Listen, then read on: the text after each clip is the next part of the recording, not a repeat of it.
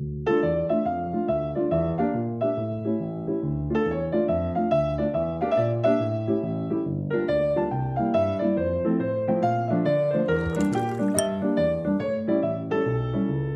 Welcome to Wine with Adam. I'm your host, Adam Bellos, and today we have a very special episode. We are outside of our normal studio. We are here in Jerusalem, in the German colony, with two very, very special guests. We actually came to them to film this episode. Obviously, a man who needs no introduction, Natan Sharansky, and historian Gil Troy. Uh, today we'll be enjoying the Gush Etzion Red Blend, the Spring River Red Blend. You can find it in both Israel and in America.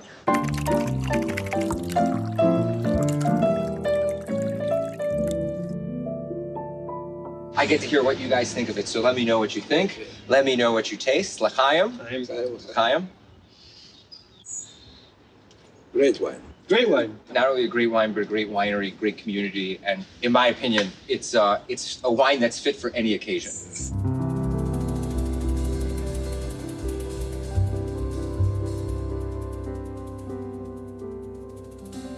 So it's an absolute pleasure to be here with the two of you. Um, not very many people would understand what brought you guys together to write this book. How you call it? A manifesto. A manifesto. A manifestoir or a memoir festo. Uh, I would go with a memoir festo. We made up this word. I like uh, memoir festo. because Uh, we, we, yes, it sounds like pesto. So. this is one thing that I learned in this book is that he's got this incredible sense of humor that that I feel like uh, gets him into some some sticky situations sometimes. You're much more harif than everybody thinks. Uh, I think I am much more light than people think.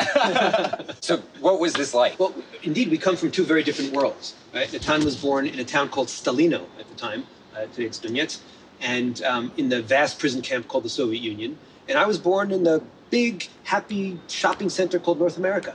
Um, I never knew what it was like to be unfree until I spent three weeks traveling the Soviet Union in 1985, representing the Jewish people to speak to refuseniks. Did you guys And- you you guys? No, he was in the he was in the gulag. He He was was, in and, prison, and he yeah. was so deep in the gulag that everybody was worried about Yuli Edelstein. But and, and there was a chance of him coming out. People didn't even think it was possible for Natan Sharansky to ever get out. That was in April 1985, and by February 1986, miraculously he was free. Was, but but at the time, even though we and we went there, we went there to be good Jewish citizens, but we didn't believe the Soviet Union would fall. We didn't believe these people would get out. We were just doing it because what li- what what could we do to help? Was just a little bit. Um, so we come from very different worlds. In the 1980s, when he's in the Gulag, I'm studying. I'm one of the spoiled brats of Jewish history, studying history at Harvard. And yet, There might have been a small difference between right? the it's like Gulag there- and I- Harvard. right? I mean, you know, there, there's nothing, right? Just a small one. And yet, very small. It's not- it's a very big difference because in prison you have all the moral clarity in the world. and At Harvard you have all the moral confusion in the world. So. and and yet, from these di- very different worlds, ideologically, we're very much on the same page.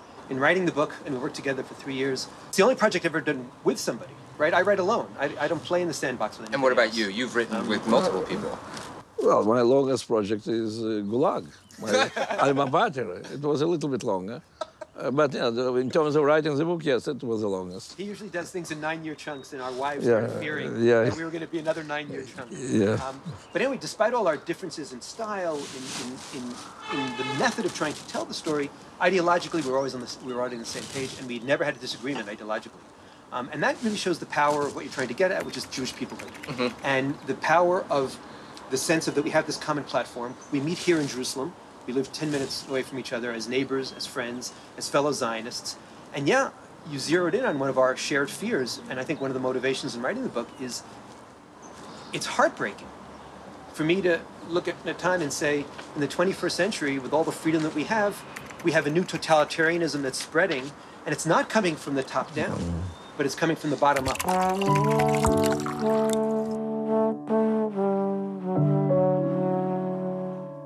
You guys wrote on page uh, 407 I recognize all of the unforgiving stereotypes. The good is bad, and the bad is good rhetoric I grew up with. The progressives risk yanking history backwards. Those of us who escaped communism's grip had grown into a fundamental liberal belief in individualism.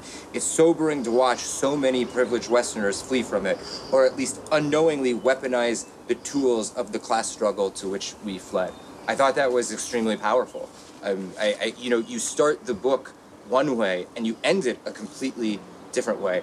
And I think more than your story, you're trying to get across something that's very underneath the surface. And I think you've been trying to do it with your books for a very long time.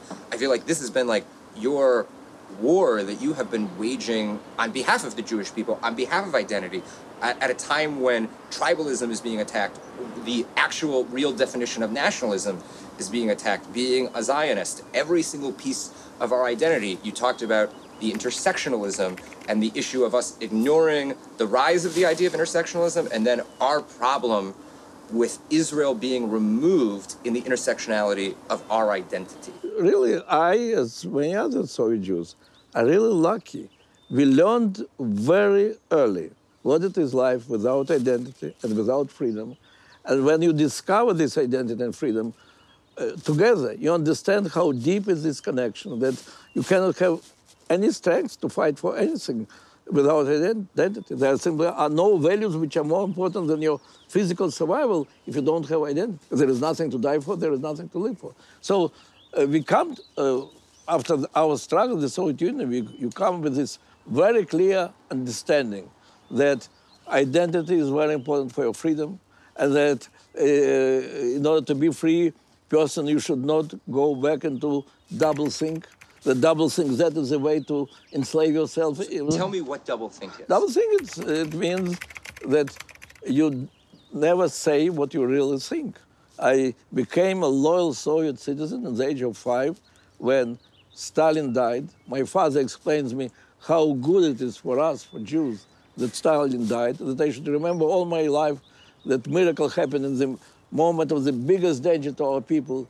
Uh, he died, but I should not tell to anybody. I should do what everybody does. And I go back to the kindergarten and I sing together with all the children about son of all the people, Stalin. And I'm crying together with all the children about death of Stalin. And I remember that miracle happened. I should be very happy.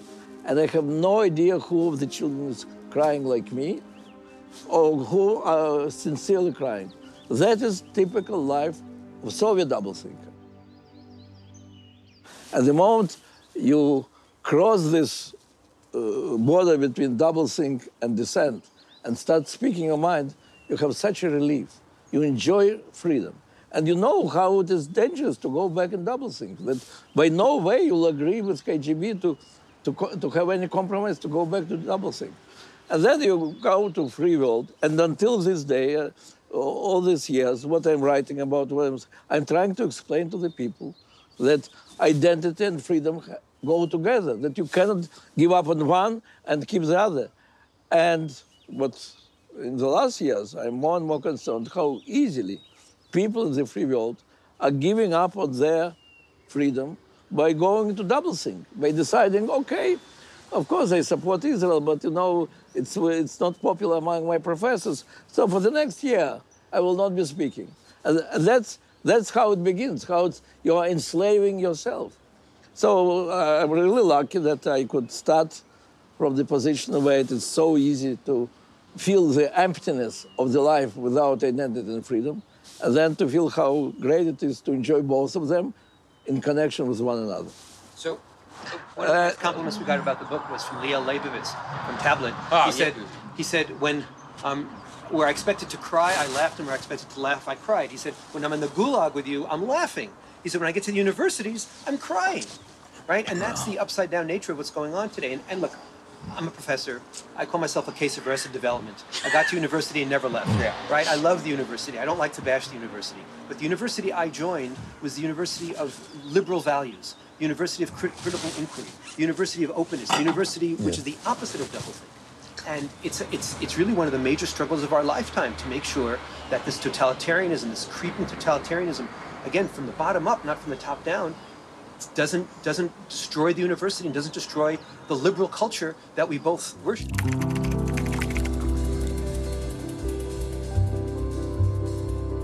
I think my point is is that Gil has always been an articulator of the middle ground in politics, always yeah. listening to both sides.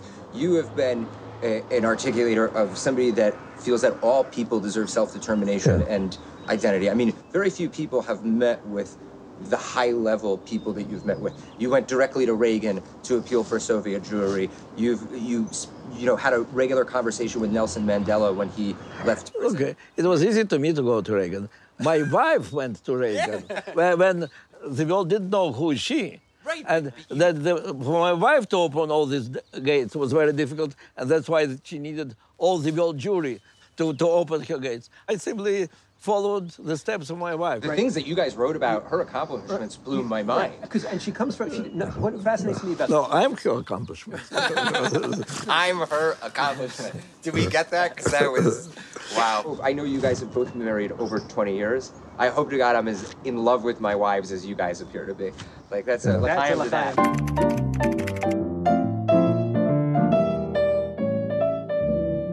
But what's amazing is they came from nothing, right? It's not only they came from identity nothing. It's not only they came from freedom nothing. They came from political nothing. Right. There are no political skills that you learn in the Soviet Union beyond doublethink, right? Right. And when you see how savvy they were playing the system, right? And here we have to give uh, hats off to Bibi Netanyahu and others who, Who came helped, in yeah. and, and tutored them. But the ability to learn so quickly is, is actually very is, is, is a part of power story. But I want to get to the ideology here. Yeah, yeah. So yes, Yeah. We know there are organizational differences. We know there are turf wars. We know there's a kind of You use the term turf war all turf the time. There's a, and there's also a personality. Some people go more establishment. Some people more go go more dissident. But Right. there also are serious ideological disagreements. So Natan discovers this: the politiki versus the kulturniki, right? That, that there's a and, right and Mm-hmm. Politics that's, versus culture, Politics and culture, and that's what Herzl. Politics. We need a state. Exactly. Haram. Haram. Culture. We need a language. revival, right? And we look and say, "You're right. You're right too." I hope we don't do it in such a way that makes us sound wimpy, right? We're not just saying, "Oh yeah, you're, you're both right." We're saying we see the essence in the need for a political state, especially in a world of anti-Semitism, especially in a world of nation states. We see a need to fight as an army. We see a need to, to, to, to have an effective political establishment. But we also understand that it's not just about the body, but it's also about the soul, right? And at the end of the day, Ahad Ha'am brought us soul, mm-hmm. and and Theodore, Theodore Herzl defended the body, right? And this is and and again, one of the things that's so disappointing in the modern world as an academic, Yeah. right, is everybody wants either or, right? It has to be it has to be one extreme or another. And, and to come to the middle is not the weak position. I call this muscular moderation. It's actually the strong position because you have to say, okay, I have to find some kind of balance. That's a lot harder than, than going to one extreme or the other. And I think, again, that's where we meet because we're both trying to figure out identity and freedom. You know, the, the, the substance and the, and, and, and the air. How do you, how do you balance it out? And, and we're both comfortable with not having the perfect formula. Which is so important. so scary so- no, but that's so Right. important. Because in the internet, That's what makes you dangerous. because in the internet I have to reduce it to my tweet. Right. On the internet I have to reduce it to to my tribe. So I have to I have to simplify, and we complexify, and that's you know, and we try to do it in a way that's simple and readable, right? But we mm-hmm. also we, we also try to say if sometimes you do have to say it in a paragraph, not just in a not just in a mm-hmm. slogan.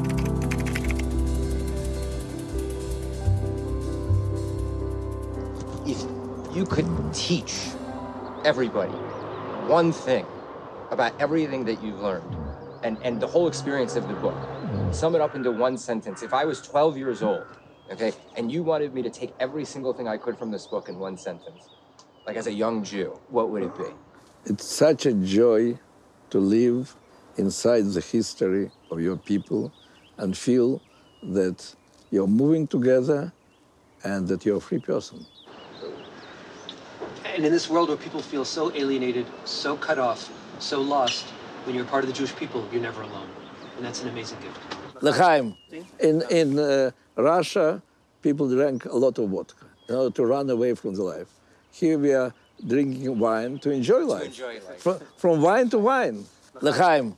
Well, we didn't have such a good wine in prison.